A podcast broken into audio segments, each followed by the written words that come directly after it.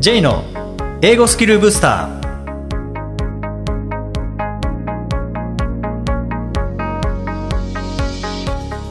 こんにちは J こと早川浩二ですこんにちは、アシスタントのあきです。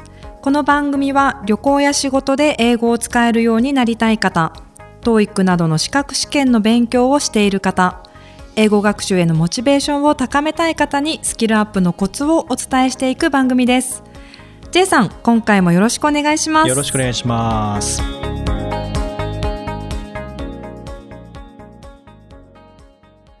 あきさんあの授業をしていく中で、はいこう学生さんが苦手なものって何かありますか？これは文法とかこうリスニングとかそうですね。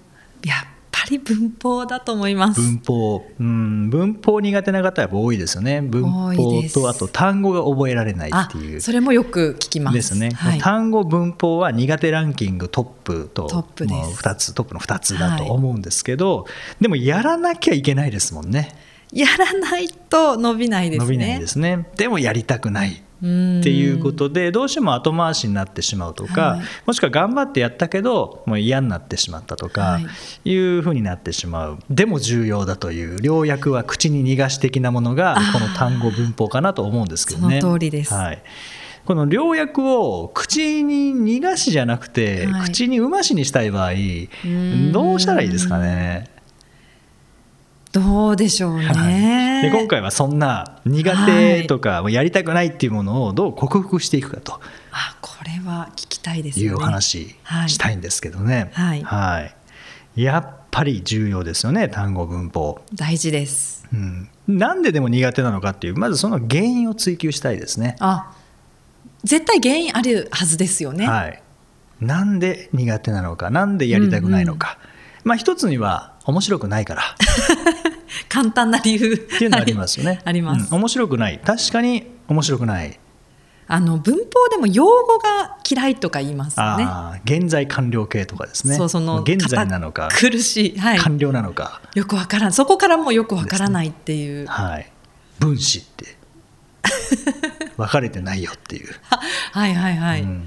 ネーミングがおかしいとか言う言ってくる人もいますよね。関係代名詞っていう なぜ一頭を消してしまうのっていう、あーはいうん、ありますもんね。ありますね、はい、だけどやっぱり英文すべてには文法が絡んでますからね。それなくしてはやっぱり英語は読めるようにもならないですしうね。単語が2つつながったらもうそこには文法が発生してしまうんですよね。あその通りですね。ですね。サンキューっていうの一つとっても動詞プラス目的語というそれ意識してない人の方が多いと思いますけどね、うんサンキューに関しては。そうですよね。まあサンキューベリーマッチはもう一つの単語みたいに覚えてしまっているので、はいはまあだからスムーズに聞けるしスムーズに使えるんですね。分解してみるとすごいややこしいですけどね。サンキューベリーマッチは一番難しいと思います。なぜかというと、はい、動詞から始まったら僕らは命令文と習い習いましたからね。でも動詞から始まってますもんね。感謝しなさいよじゃないですもんね。はい、あそれ考えると本当に深いですね。ですよね。なぜ愛を省略していいのかっていうところですよね。あーそこから疑問が湧きますね。もうその時点で僕はもう文法嫌いになります。はいはい。例外的なことをいきなり、ですよね。あはい、始まってる。うんはい。でもこの「サンキューベリーマッチ」は普通に使えるし聞いてもすぐ理解できるし聞いた場合にはすぐに「You are welcome」って言える言える。これが僕は理想な状態だと思うんですね、単語にしても文法にしても。はい。なのであのやりたくないのは確かに単語学習つまらないとか、うん。暗記できないとか、はい。文法面白くないとか、うん。ルールがいっぱいありすぎるとか、はい。えーそれこそ文法用語よくわかんないとかっていうのありますよね。語文系わかんないとか。はい。うん、でそういうなんかこう文法用語で嫌いになってしまうというのは一番もったいないはい。ので、うん。あの美味しいオレンジのはい。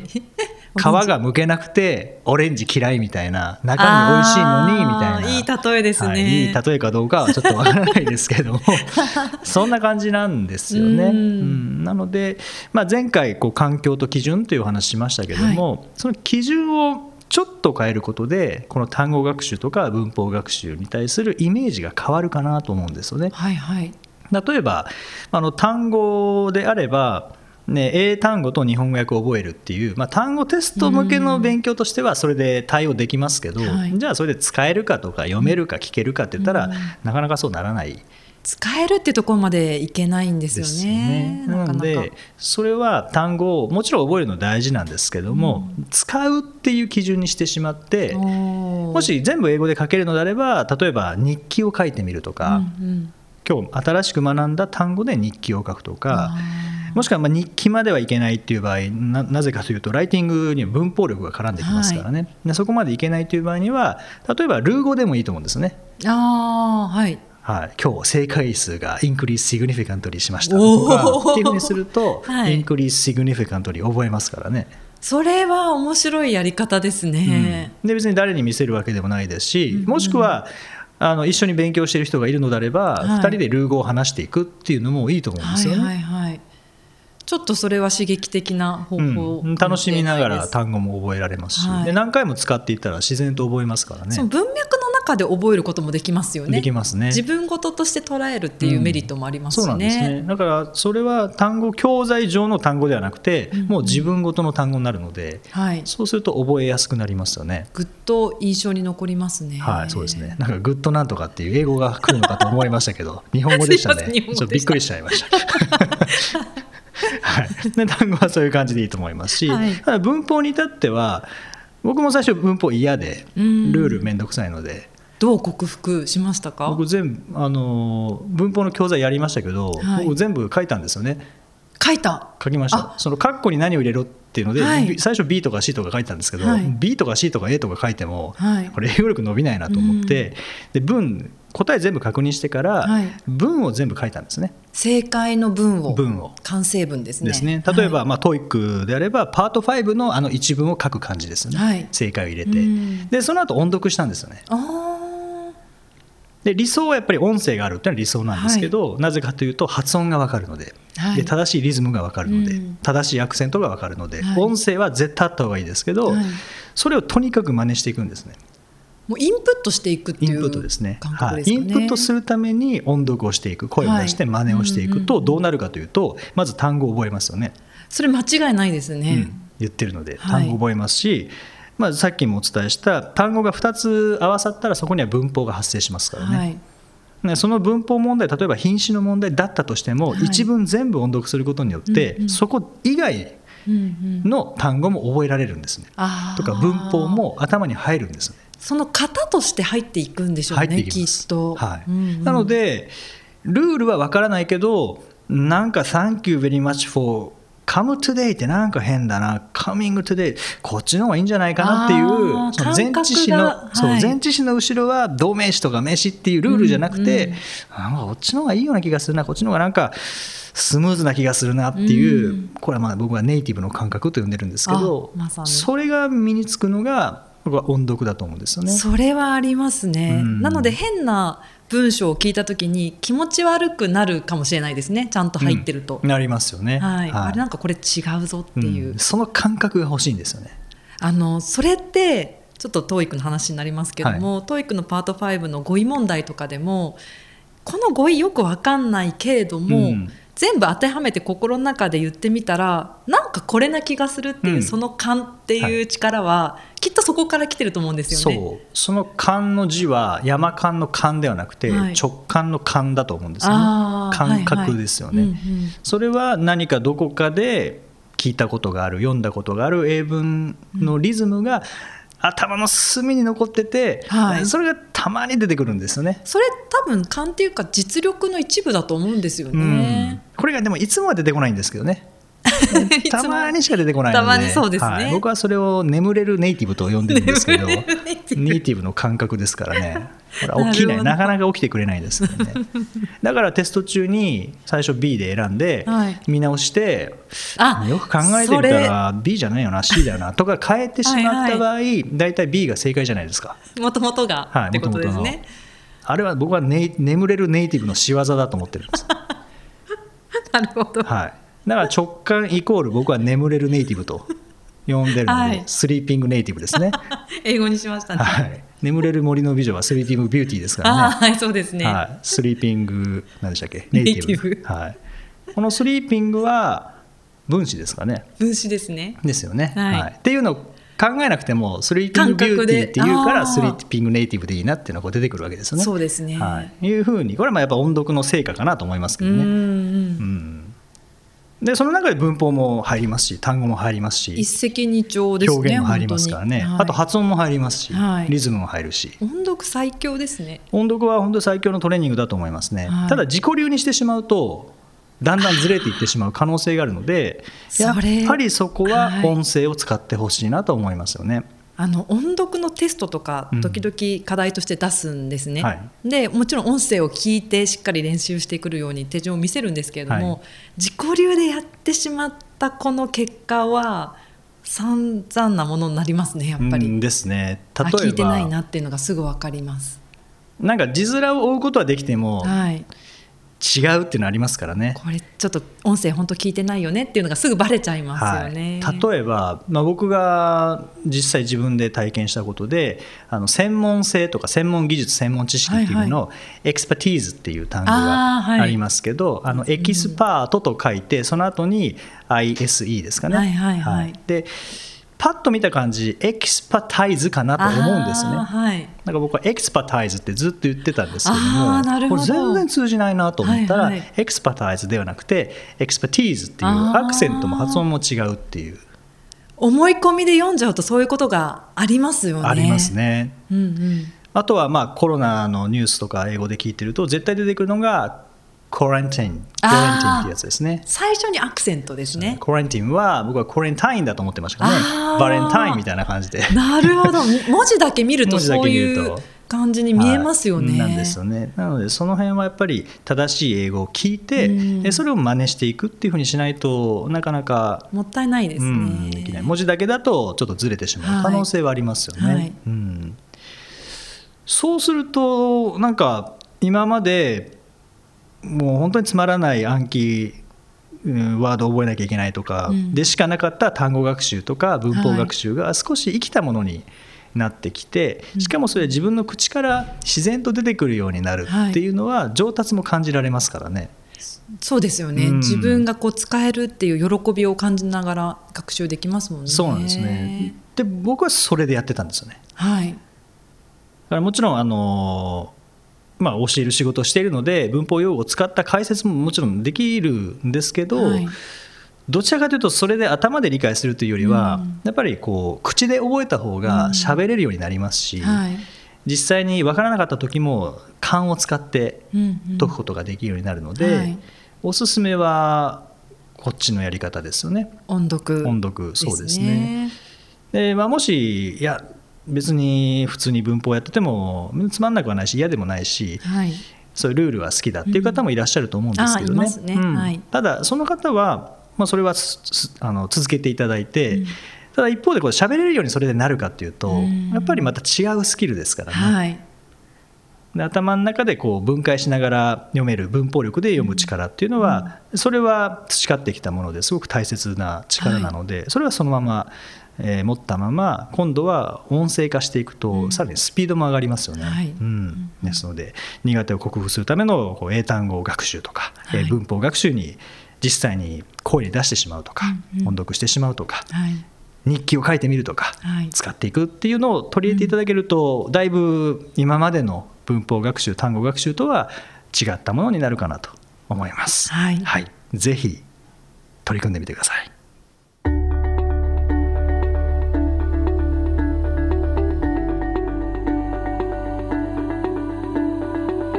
Useful expressions.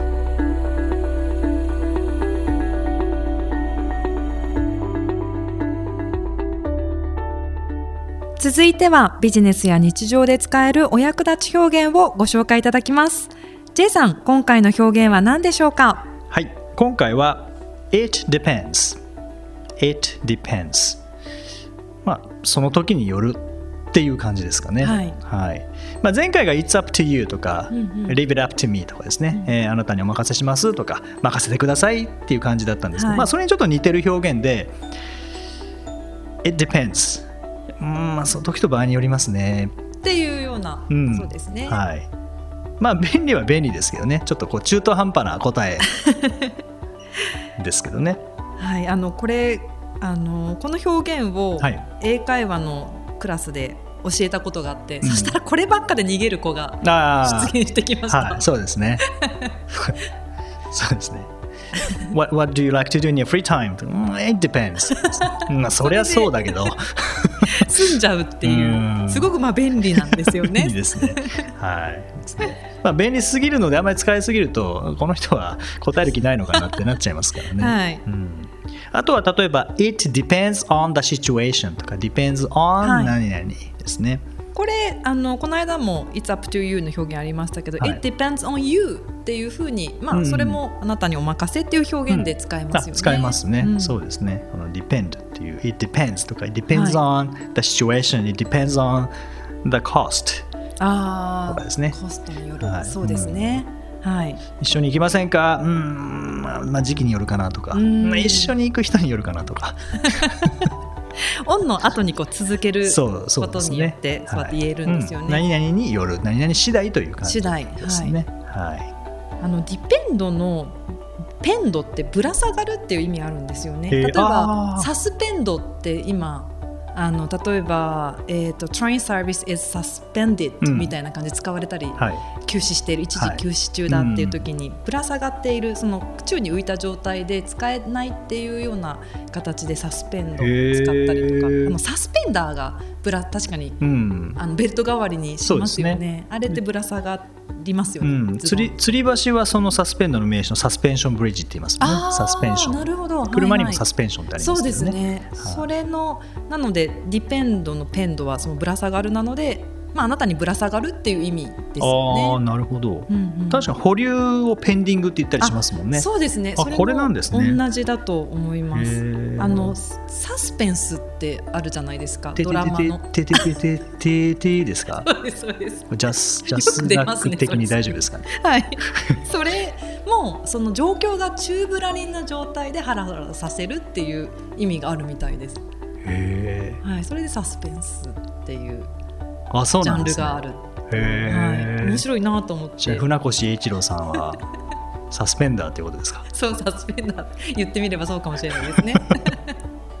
だいぶずれてしまいましたけどねはい。はいそうなんです。ディペンド、まあ二つ意味があって、一つは頼るっていう意味もありますよね。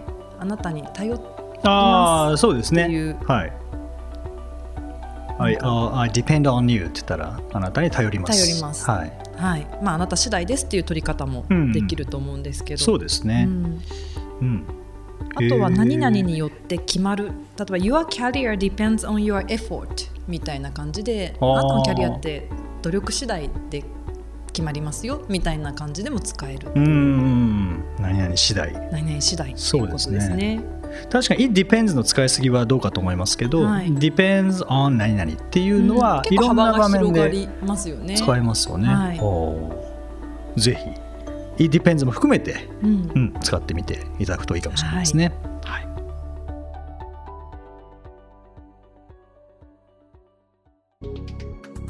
第18回をお送りしました。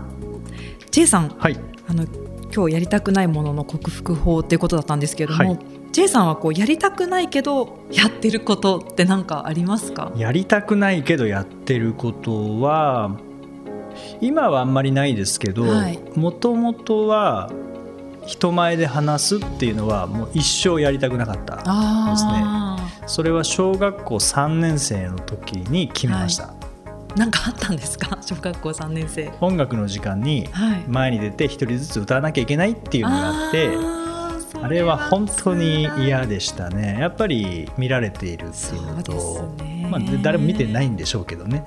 あとうん一人だけ別のことをやる。しかも前で。っていう怖さ。あれはうんでしたね。あともう一つは英語。英語は興味なかったですね。もう日本人だから一生英語なんて使わないんだよって中学校1年生の時思ったのでやらなかったですねけど全くはい。今思えばその2つってもう仕事になってるそうですけどでなんで英語始めたかっていうとどこかでできるようになりたいなっていうふうに思い始めたっていうのとあと人前もそうですね。これだけやりたくないっていうのは何か強い思いがあるんだろうなって思った時に、うん。その苦手意識の裏側を見たら憧れがあったんですね。ああ本当はできるようになりたいんだって。うん確かに振り返ったら英語もそうだったなと思ったので、苦手意識が強いものっていうのは憧れの裏返しなんですよね。ー本当それそうですようねん。どうでもよかったら何の感情も湧かないですもんね。湧かないんですよね。僕は泳げないですけど水泳に関しては何の感情もないんですよね。悔しいとか泳げなくて嫌だとかないんですもんね。ないですね。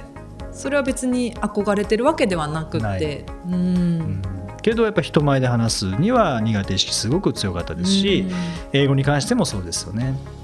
こう感情的になる部分があったんですね。なんとなうんくこそうですね。克服したいっていう。それに気づけたのは良かったですよね。ああでもそれに気づけなかったらどうなってたかというと、はい。苦手なまま努力させられるといかに自分ができないかが分かるんですよね。だけど憧れに代わって努力をするとだんだんできるようになっていく自分に気づくので、それでなんとかできましたね。もっと上手くなりたいっていう思いがやっぱ出てきましたので。入り口はどうだったんですか？最初やり始めた時はそれこそ感情的な部分もマイナスだったと思いますしうんできないっていうところからスタートなると苦しさはやっぱりあったんですか？ありましたね。12が書けなかったですからね。いや12は書けますよ。12は書けますけど、はいはい。12をスペルで書けっていうのはできなかったですよね。そういう時自分の中でどう処理したんですか？そのあできないっていう感情の処理っていうか。感情はなかったですね。もう淡々と。うん。書けない。あ間違った。みたいな「おいらないんだ。あ」TOW って書いてたので「12」って書いてたので。あ「えー、あおいらいないのか」みたいな。へえそれで今こうして全国で活躍されている英語講師ってすごいですね。うん。まああんまりそうですね苦手だった過去はあんまり関係ないかなと思いますけどね。すね。ただ憧れに変わったっていうことでもっと上手くなりたいっていうので力を入れられたっていうのはありますよね。